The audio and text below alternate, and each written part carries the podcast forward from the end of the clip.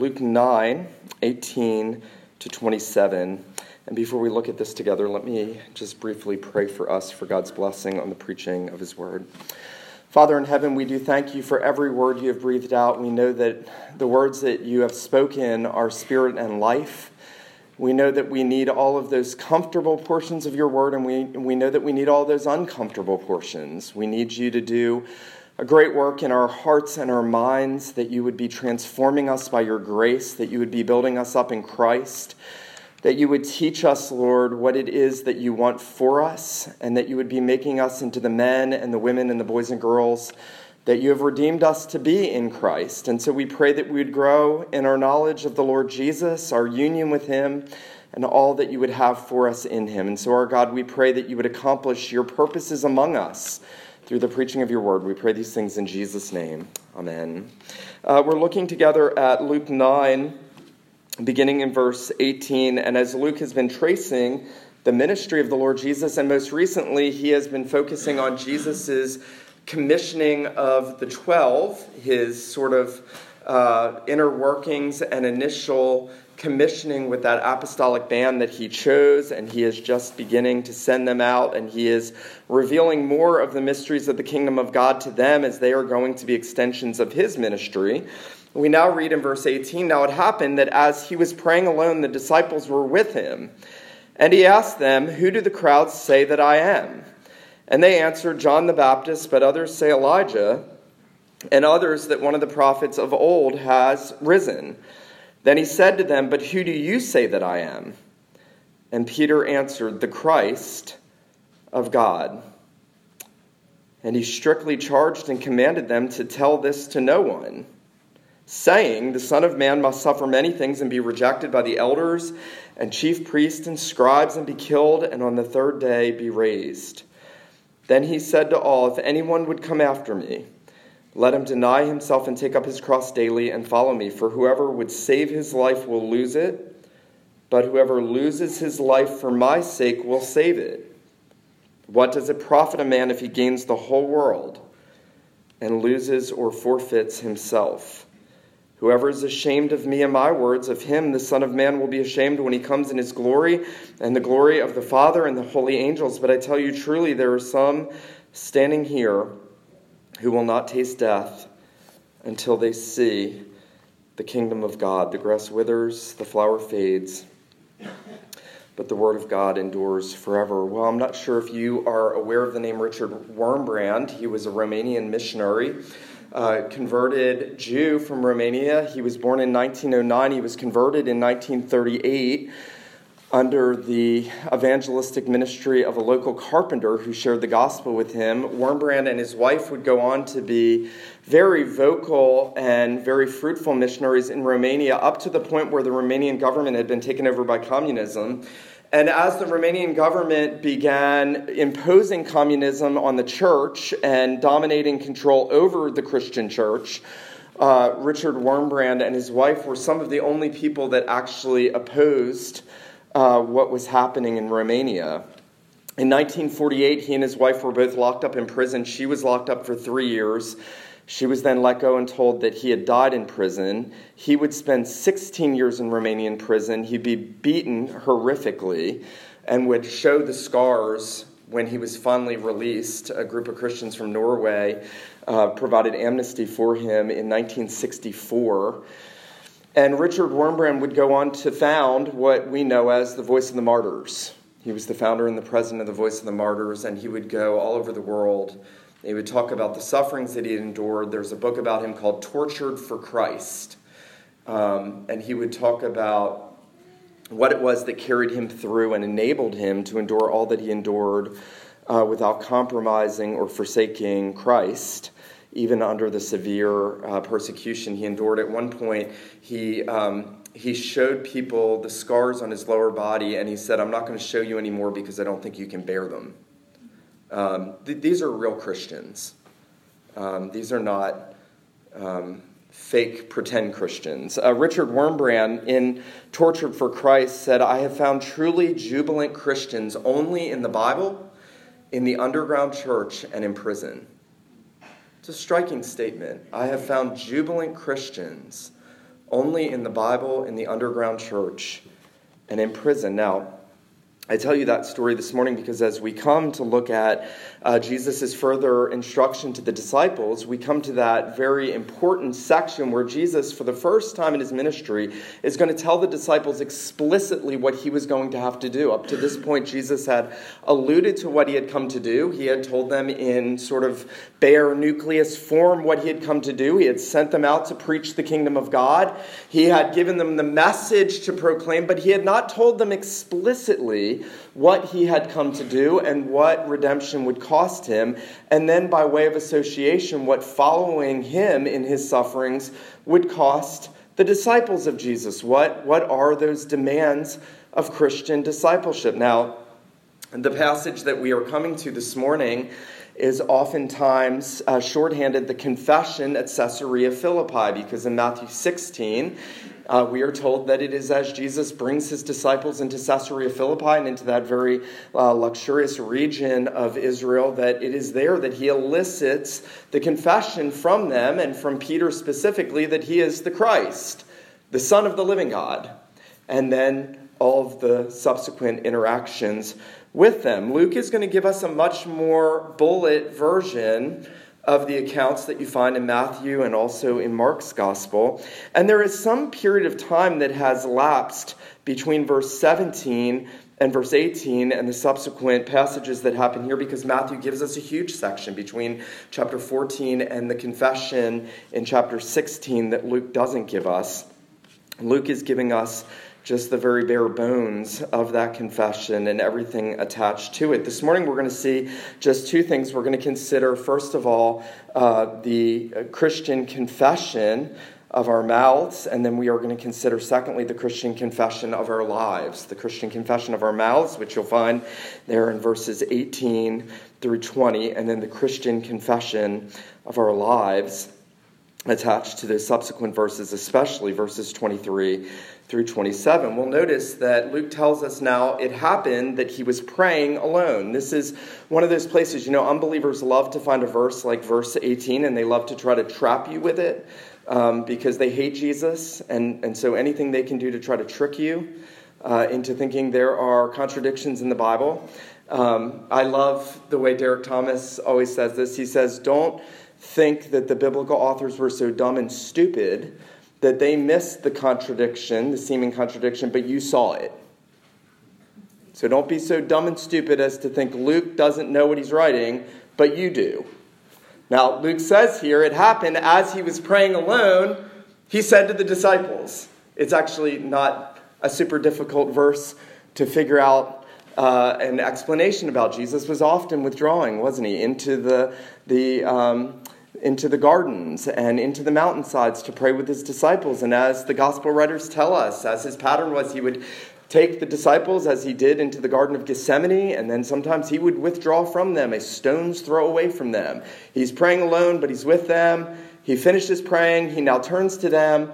The question is, why does Luke even mention this? Why, why even mention this? I mean, Luke has thrown us a curveball here for unbelieving scholars to try to throw you off and, and yet, Luke is, I think, highlighting for us, and Howard Marshall, the great British scholar, puts it so well that Jesus is here praying for the revelation that Peter is about to receive and confess in the confession of faith that Jesus is going to elicit from him.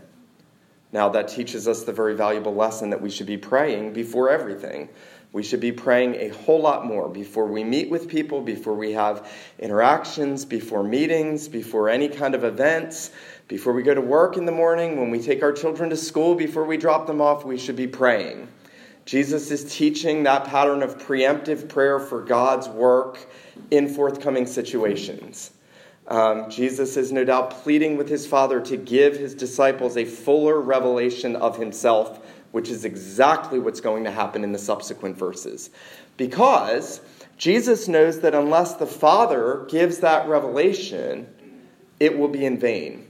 Now, we're going to see that highlighted in a pretty substantial way because when Jesus does ask that question to the disciples, Who do people say that I am? you're going to see that people have many mistaken notions about who Jesus is. John Calvin, when he uh, meditates on that, Remember, the people say, some say John the Baptist, some say Elijah, some say one of the old prophets. Those are all sort of commendations. These are people that think well of Jesus. These are, these are people who um, are not out to get Jesus. These are people that admire Jesus in society. These are people that might even have Bible verses uh, crocheted on their walls, and yet they don't know who Jesus is in a saving way. John Calvin, about that verse in passing, says the human mind is unable of itself to understand what is right or true.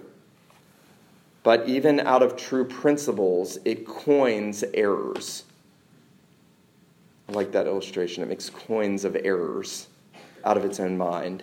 When men are left to themselves, they can never come to the saving knowledge of who Jesus is. And so Jesus is here and he's praying.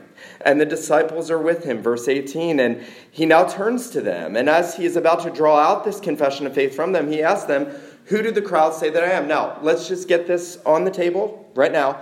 Jesus isn't lacking any knowledge. Jesus doesn't have a complex where he really just needs to know what people are thinking about him. We do that. Jesus doesn't do that. He is not asking the disciples out of any sense of ignorance in himself about who he is. He is drawing out of them the confession that the Christian church will make through all of human history, and he will contrast it with what the natural man can come up with in their best, as over against what God must reveal by divine revelation. Remember, uh, we will see that contrast in full in the other Gospels and here in very summary form. Notice that they very quickly tell Jesus, John the Baptist, others say Elijah, others that one of the old prophets has risen. Now, remember, Herod had killed John the Baptist, but Herod was hearing people saying that this person going around Israel doing these mighty works and teaching was John raised from the dead, and he was even willing to entertain maybe that's who it is. And the people thought this must be John the Baptist or Jeremiah or one of the old prophets raised from the dead. Now, I want you to listen very carefully. They are attaching the greatest possible commendation on Jesus that anyone could attach on anyone. If someone foolishly mistook you or me for being one of the Old Testament prophets raised from the dead, that's a major, major upgrade in our reputations. That's a major upgrade from wherever we are right now. Wherever you are on the social and religious scale of things, it's way down here below Jeremiah. And definitely John the Baptist, who Jesus says was the greatest of those born among women up to that point. Uh, John Skilton, the New Testament professor at Westminster Seminary for so long, uh, has a chapter on the confession of faith that Caesarea Philippi, in which he says, uh, Great commendations though these may be, they were infinitely wrong and infinitely below what Jesus actually deserved to be said about him because he's God. Now, don't, don't miss that. This is the best that men can do when they see Jesus, hear Jesus, have some kind of affinity for Jesus, for the teaching of Christ they're, they, you know, they, they've grown up in the church maybe, they have respect for this religious leader. Jesus is God, and to say anything less than him is infinitely below who he is, and it's to dishonor him. These are actually dishonorable things to say about Jesus. Uh, these were Christ's servants. Uh, he is God overall, the eternal Son. And notice that Jesus then turns to the disciples, and having prayed, no doubt, for this revelation, he now says to them, But who do you say that I am? You see what Jesus is doing? He is teaching them those things are wrong. Now, what do you say? And for the first time, in the clearest way in the gospel, the disciples, under the sort of functional representation of Peter, not in a papal kind of way, just as a chief among elders by age, no doubt, Peter says, and it's always Peter talking, Peter says, You are the Christ of God.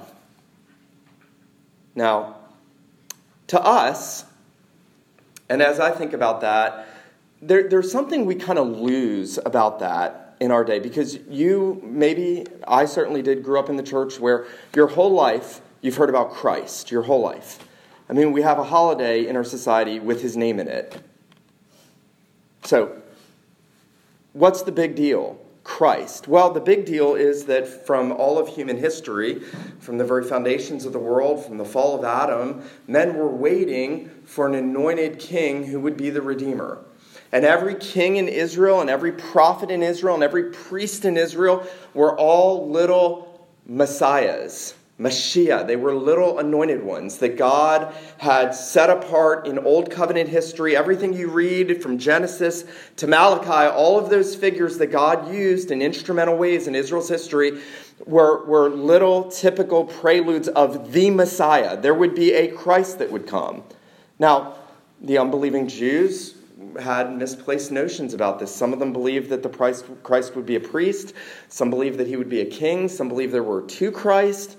Some had very mixed motions. They didn't understand, but very clearly, the Bible taught that there would be one Christ, one anointed one, one Messiah, one Redeemer, one Savior who would be God over all, who would come in the flesh, who would dwell among his people, who would redeem his people by an outstretched hand and a mighty arm, and would save his people from their sins. Remember, Luke already gives us a prelude to Jesus' identity when Simeon, at the beginning of this gospel in chapter 2, that aged saint, and the Spirit has revealed to him that he would not see death before he saw the Lord's Christ, Luke says. Um, his whole life was waiting for Christ. Um, I love the way the writer of Hebrews captures this in that great faith chapter in chapter 11. And he's talking about what's motivating Abraham and Isaac and Jacob and, and uh, Sarah and uh, all of the patriarchs, and then what was motivating Moses. And when he comes to Moses, he says, in, in uh, chapter 11, 25, Hebrews 11, 25, he said, Moses by faith refused to be called the son of Pharaoh's daughter, choosing rather to suffer affliction with Christ than the passing pleasures of sin. So, Moses was looking forward to the Christ. If anybody was saved in the Old Testament, they were looking forward to him. They were trusting in the promised Christ. And here he is, and he's with his disciples, and they, they don't have fully developed proper ideas about who he is. They don't yet know exactly who Jesus is. Remember when they're on the boat and he silences the wind and the waves and, and he has power over nature, and they're like, who can this be? And they still sort of don't get it. They have very hazy ideas, just like you may have hazy ideas about who Jesus is. Um, and many around us have hazy ideas about who he is. And so Jesus is bringing them along. And, and now, finally, Peter has made that great confession. And so great a confession that when Jesus in Matthew's gospel responds to him, he says, Blessed are you, Simon, son of Jonah, for flesh and blood have not revealed this to you, but my Father who's in heaven. And you are Peter, and on this rock, this confession, that I am the Christ, the Son of the living God, I will build my church. This is the confession. He is the foundation of the church. There is no Christian church apart from Jesus Christ, the Jesus of Scripture. Now, that means that anyone who is saved by him will necessarily be those that confess him. Um, John Calvin again says about this confession, and I, I really love this, very profound, very simple. He says, The confession is short, but it embraces all that is contained in our salvation. For the designation Christ, the anointed, includes an everlasting kingdom, an everlasting priesthood to reconcile us to God by expiating our sins through his sacrifice to obtain for us a perfect righteousness and having received us under his protection to uphold and supply and enrich us with every blessing.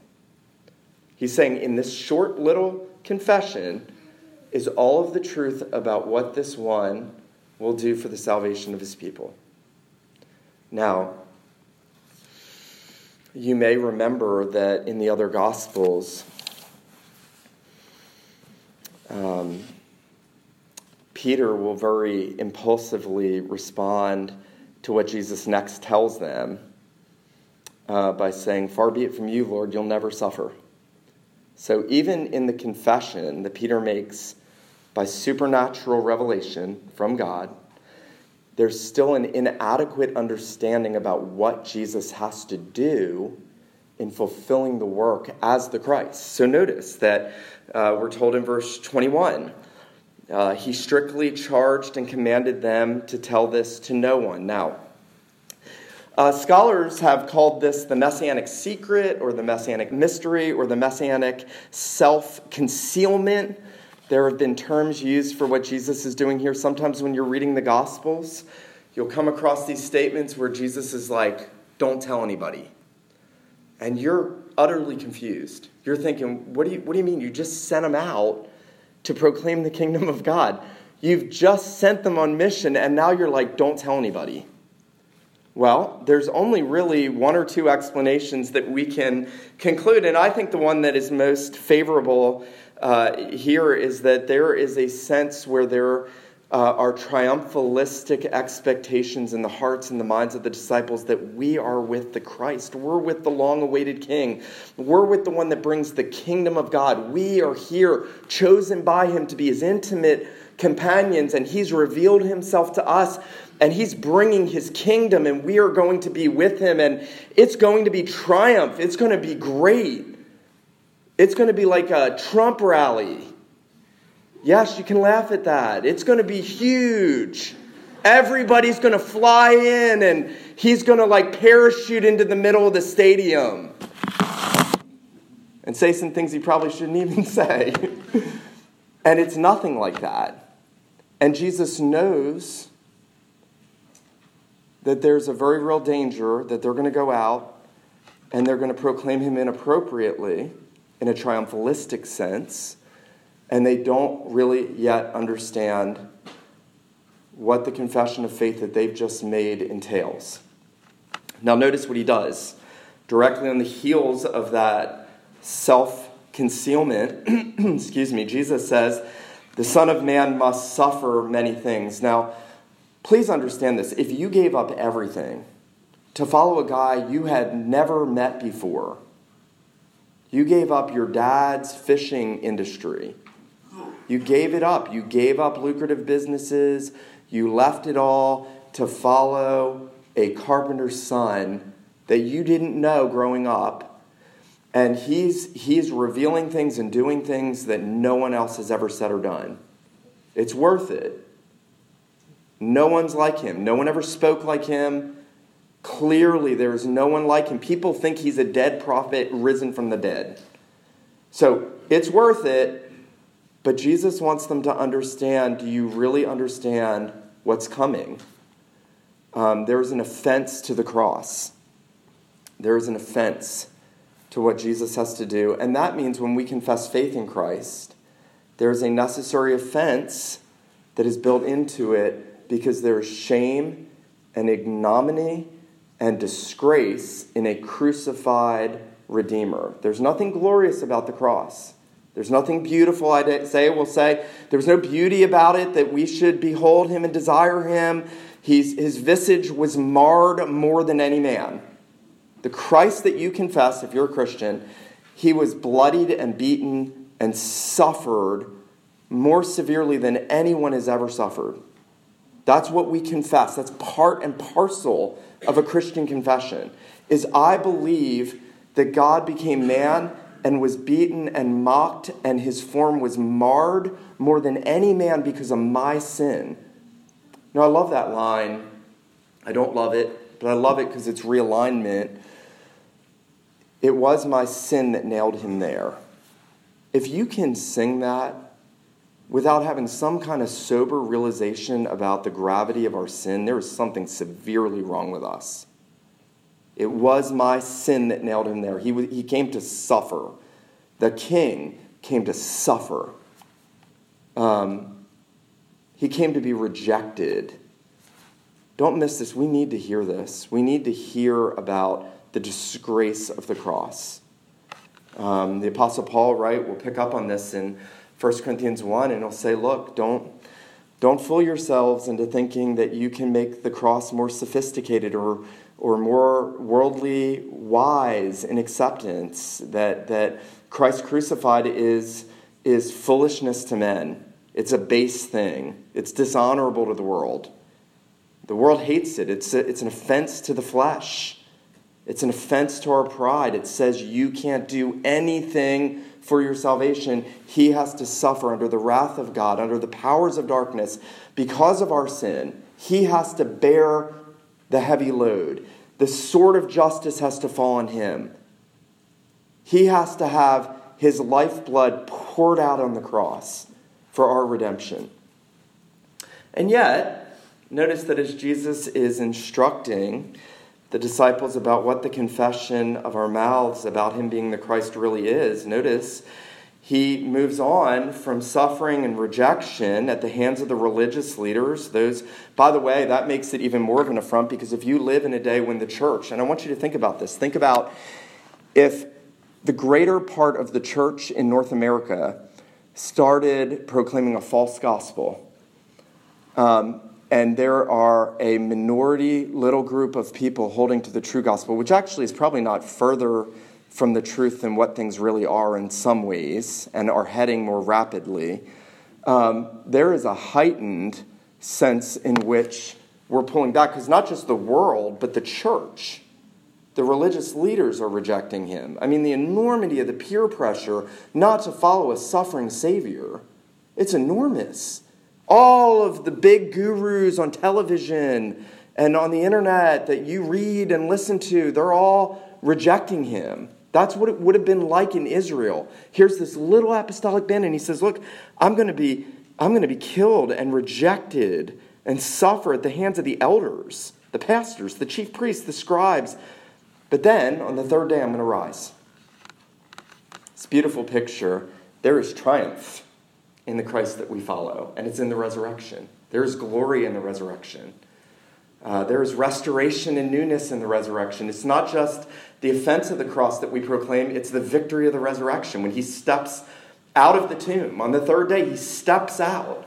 This is why I hate celebrating Easter once a year. We should be thinking about the resurrection of Jesus every day of our life. There is victory, there is glory after the suffering. There is, there is the securing and attaining of everything. Jesus is now glorified at the right hand of the Father. Right now, the Christ that we confess, the Christ who suffered for us, ever lives at the right hand of the Father. He's going to show that to his disciples when he takes Peter, James, and John up on the mountain at the Transfiguration in just a few hours. He's going to show them the brightness of his glory, a prelude to the resurrection glory. And he's going to say, it's suffering and it's glory. John Calvin Again, when he notes this, he says ministers must be careful to always follow the ignominy of the cross with the glory of the resurrection. It's always those two working in tandem. We serve a crucified Savior, we serve a risen Savior. There's no crown without the cross, but we don't only have a cross, we have a crown awaiting us. And Jesus is saying, in the Lord Jesus, He's saying, in me, are all these things because I am the Christ. And so when you confess the Christ with your mouth, you are confessing those things as the epicenter of Christianity. You know, I want to say this this morning. There are so many alternative messages being bandied about on the internet today by ministers in every denomination under heaven, including our own, that will lead you away from this as the central message. Don't you dare for a second succumb to it with a self righteous heart. Because what Jesus is saying is, I came to suffer for sinners. You know what he's saying in that? This is beautiful. Geoffrey Thomas, the Welsh minister, says what Jesus is really saying here is that there is no one so sinful that he cannot have Christ, and there is no one so good that he does not need Christ. That's what Jesus is saying in confessing what he came to do. There's no one so evil that he or she cannot have Christ if they will turn to him. And there is no one so good that does not need Christ. He came to suffer, he came to atone for the sins of his people, he came to conquer death, he came to overthrow the evil one. He came by his sufferings and his resurrection to accomplish everything necessary for our salvation. Now, notice, if that were enough, and it's not, for our confession, Jesus would have stopped here and they would have just skipped on their merry way, and we would have been like, Yay, Jesus, you can do it. You can suffer. But remember, Simon Peter says, Far be it from you, Lord. This will never happen to you. So in Matthew's gospel, in between verse 22 of Luke 9 and verse 23 of Luke 9, there is Peter rebuking Jesus, saying, You will never suffer, Lord. This is beneath you. You are above all suffering. You are the Christ. We're going to triumph. And so Jesus now says there is a confession of our life that must accompany the confession of our mouths if we truly understand what he's saying. And Jesus says here, I am going to suffer, and if you are going to be my disciples, you also are going to suffer. He is not saying that our sufferings are atoning sufferings. Um, there have been many in the history of the church that have made the mistake of trying to convince people that somehow by your deprivation or denying yourself of certain things or living some sort of monastic life down in some cave where people let food down to you while you flog yourself, you are going to atone for your sufferings. You will not ever atone for one of your sins, ever, by your suffering. Not one. Not all the tears or prayers, none of it can atone for your sins. Um, our repentance doesn't atone for our sins. Our faith doesn't atone for our sins. Our going to church on a regular basis to worship God doesn't atone for our sins. Witnessing does not atone for your sins. Giving money does not atone for your sins. Now, Jesus is going to call you to something far greater than just reducing your Christian life down to one or several of those things. Notice what he does. He says in verse 23 If anyone would come after me, let him deny himself and take up his cross daily and follow me. Um, Jesus is disarming that mistaken notion the disciples have that his kingdom is going to just be more and more and more triumphant, that somehow after maybe he suffers a little bit, maybe then the kingdom will just grow and grow and grow and they'll be at the top and everything will be great and then worldwide domination and the kingdom of God in every corner of the earth and everybody you walk around loves Jesus now and worships God and there's no more suffering and there's no more persecution. I want to say this this morning. We want that Christianity by nature in our hearts. Every one of us wants an easier Christianity. Do not be deceived. You know, I was preparing for this sermon. There is a part of me that doesn't like hearing these things. And I think you would be fooling yourself if you took an honest inventory of your life and said, No, I love hearing this. Deny yourself, lose your life, take up your cross every day, every day. Follow me, and you're going to be persecuted, and don't be ashamed of my words. Oh, I love that. That's great. The world around me hates Christianity. Most of the church is trying to soft pedal it everywhere to make it more palatable to the natural man that won't ever believe. The best they can do is make Jesus John the Baptist. And Jesus comes and he says, Listen, if you're going to be my disciple, there's going to be a confession of your life, and it is going to be a life of self denial and self sacrifice. Isn't it interesting? The disciples needed clarity about who Jesus was in the first part of these verses. And now they need clarity about who they are being redeemed and called to be. Um, those are the two sides of the whole of Christianity. Here's Christ, his sacrifice, his self denial, his emptying himself of everything but the divine nature, giving up the glories of heaven to suffer for us, to redeem us, results in the atonement for our sins and, sa- and salvation for our souls, and then our taking up the cross after him and following him and denying ourselves and, and living lives of self sacrifice bear witness that we really have been redeemed by him and we really are his followers. Um, Thomas Watson, the old Puritan, used to say, If thou, my Lord, could die for me, then I could die for thee.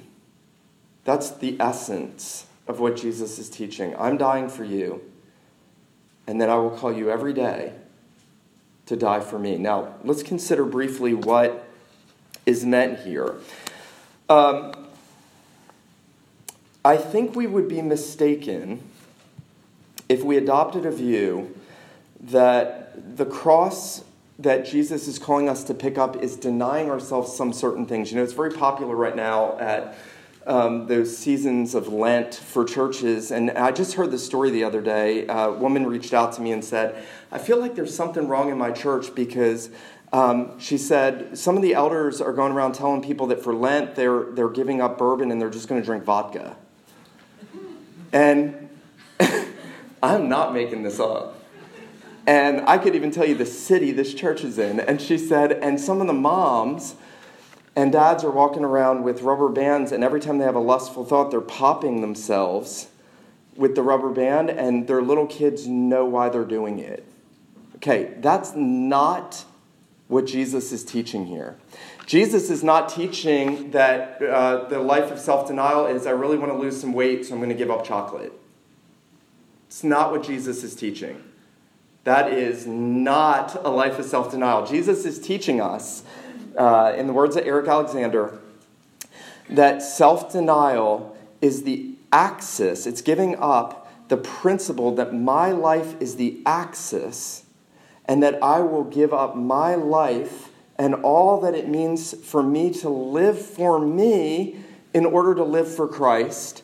And that means what will motivate me, what will animate me in the Christian life is Jesus and living for the glory of God. And it will be the whole of my life, I will say, Lord, what is pleasing to you, not what is pleasing to me. Jesus will actually give two principles in this passage self denial and self sacrifice. Now, I want you to think about this. Self denial, he says here, if anyone would come after me, let him deny himself, and then self sacrifice, and take up his cross and follow me. Um, Leon Morris made the great observation about the second of those statements. He said the disciples had probably seen a man take up his cross, they knew what it meant.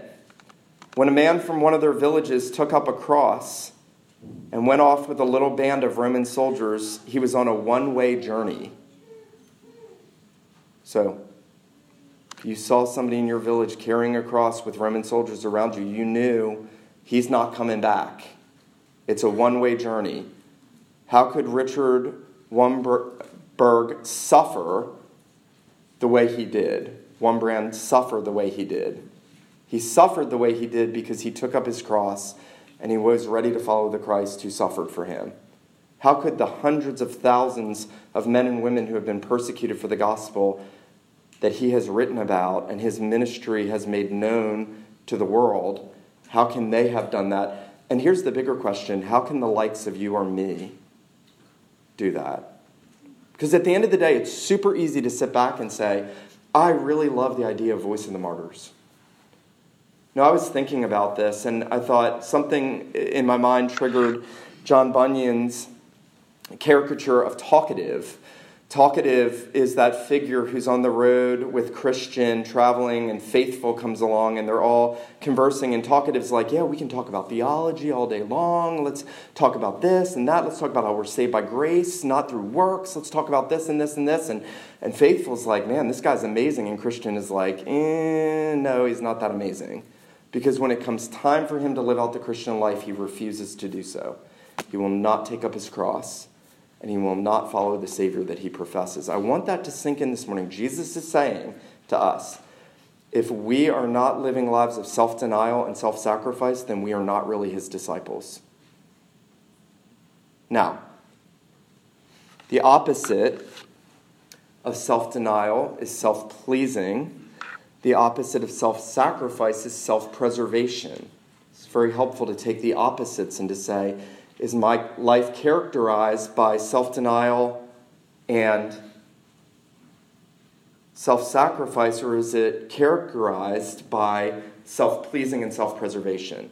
Jesus is not saying that true disciples will live a perfectly self denying life. In fact, when he says, notice, if anyone would come after me, let him deny himself and take up his cross daily and follow me, he's saying this is a daily exercise that we have to get in our minds that we need to be doing every day. It's not enough to do it for this little period of time and then to quit because we don't like taking up the cross. It's not enough to start off on the Christian life, you know, but I did evangelistic ministry or I did this. I've known tons of people who served in reformed churches who did evangelism who are apostate today because they didn't want to take up a cross daily They didn't want to die to themselves daily. Now, notice Jesus gives this promise whoever would save his life will lose it, whoever loses his life will save it. So the question is is it worth it? Jesus is directly addressing the question is it really worth it? Is it going to be worth it for you not to live for money and success and status? Is it going to be worth denying yourself money and, and security for self pleasure and self preservation? Is it really worth it? I was having a conversation with someone recently and I realized everything that they said was about money. And I thought, huh, how their kids were going to go to college on scholarships, this and that. And I thought, not in a judgmental way, but it reveals a lot about what our life is revolving around. What is the axis, axis of our life? What's the axis? What is the principle that motivates? And Jesus says it's absolutely worth it because you know what? You could save your life here. You could do everything you want to do. You could have everything you want. You could go everywhere you want. You could have every wish and dream fulfilled, and you will lose your life. You will lose it. Every, by the way, Jesus is saying here everybody loses their life. Don't miss that. Everybody loses their life. You either lose it now on a day to day basis and you keep it forever, or you're going to lose it on Judgment Day. There's only two options. Everybody's losing their life. Lose it now, you keep it forever. Try to keep it now, you're going to lose it. It's sand. You can't hold on to it. It's not worth it. It is not worth whatever you are investing in not to be a self denying, self sacrificial follower of Jesus. It is not worth it. Notice what Jesus says. Let me show you how not worth it it is. He says, What does it profit a man if he gains the whole world? And I know, you say, I know, I got that. The whole world's not worth my soul. But the reality is, our lives oftentimes betray a very different confession.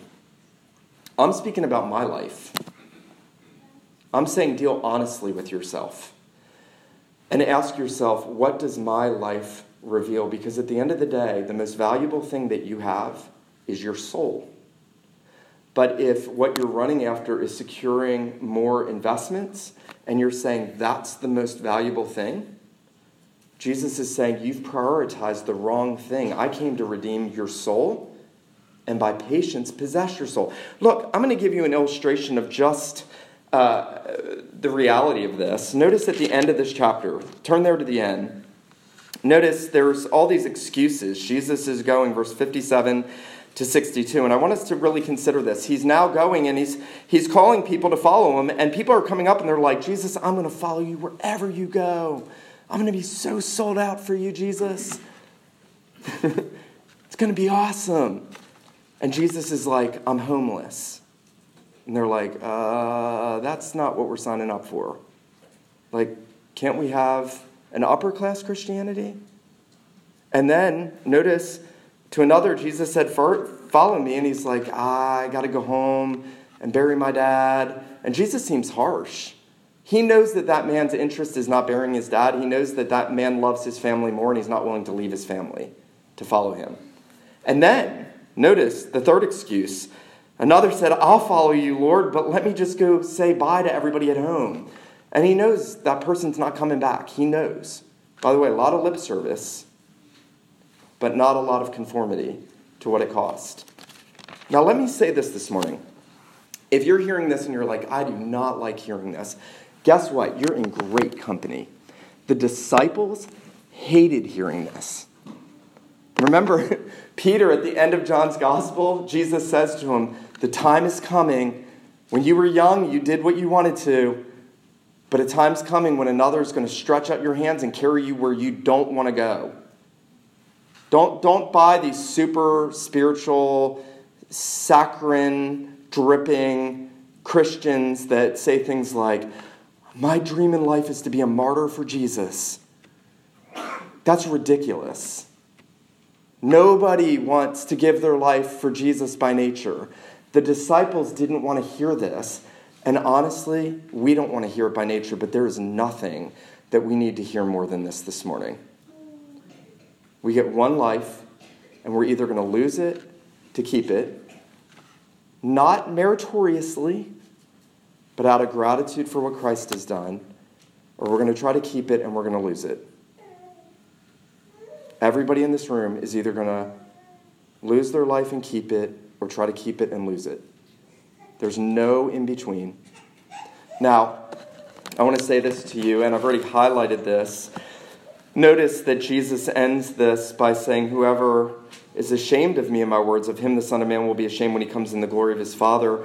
But, notice this, there are some standing here who will not taste death till they see the kingdom of God. He is essentially saying to the disciples now, again, bringing it back to his glory, to his work, and he's saying, uh, somebody that's willing to lose their lives, to take up the cross daily, to be crucified on a daily basis to their own self interest and self preservation is someone who sees what Christ has done. That's the secret. No, none of us, I don't have this in me. You do not have this in you. You cannot walk out of here today determined, I'm going to try better, to deny myself more. The only way we get power to do this is by seeing what Christ said about himself, what he came to do, what he accomplished apart from us. And you know, when you look at the cross and you say, My Lord has died for me, your next response will be, And I can deny myself for him because he has rescued me and redeemed me and atoned for my sins, and it is worth it. And my soul was worth it for him to pour his life out on the cross and He is worth it, and being with Him forever is worth it. I want you to feel something of the weight of these demands this morning. It doesn't help any of us to sort of empty Christianity of, of the weight of the, the call and cost of discipleship. But I want you to understand that at the end of the day, Jesus bore the heavier load. He carried his cross so that we can carry our cross. He marched to Calvary bearing the very thing literally he would be crucified on for our sins, so that we can figuratively carry our cross every day. And that means that we need to expect hardship, and we need to expect difficulty, and we need to expect affliction. John Calvin actually says after you've passed through one season of affliction, expect more. The apostles learned this lesson. They said, through many hardships, we must enter the kingdom. I don't want you to leave this place today thinking it's going to be easy. It is not going to be easy. But you know what? When you're in glory and you haven't lost your life, you will see that it was worth it. Let him who has ears to hear, let him hear what the Spirit says to the church this morning. Let me pray for us. Father in heaven, we acknowledge that these are weighty words and words that our flesh often uh, does not want to hear, and yet words that are necessary. And Lord Jesus, we do thank you that you bore our burdens and carried our sorrows. We thank you that you were wounded for our transgressions and bruised for our iniquities. We thank you that you cried out, It is finished, that we can add nothing to what you've done and we can take nothing from it. And yet, Lord Jesus, we pray that you would help us to come to terms with the fact that you call us to daily deny ourselves and take up our cross and follow you. We pray that you would give us the grace to do that. We pray, our God, that you would give us your spirit to help us do that. We pray that you would forgive us for the many ways that we have lived lives of self pleasing and self preservation. We pray that you would not let us be a people who are ashamed of you, Lord Jesus, or of your words, but people who rejoice and are jubilant even in the midst of affliction. And so, Father, would you please work in us? These precious truths. We pray these things in Jesus' name. Amen. Uh, we come this morning to the supper, and as we do so, we acknowledge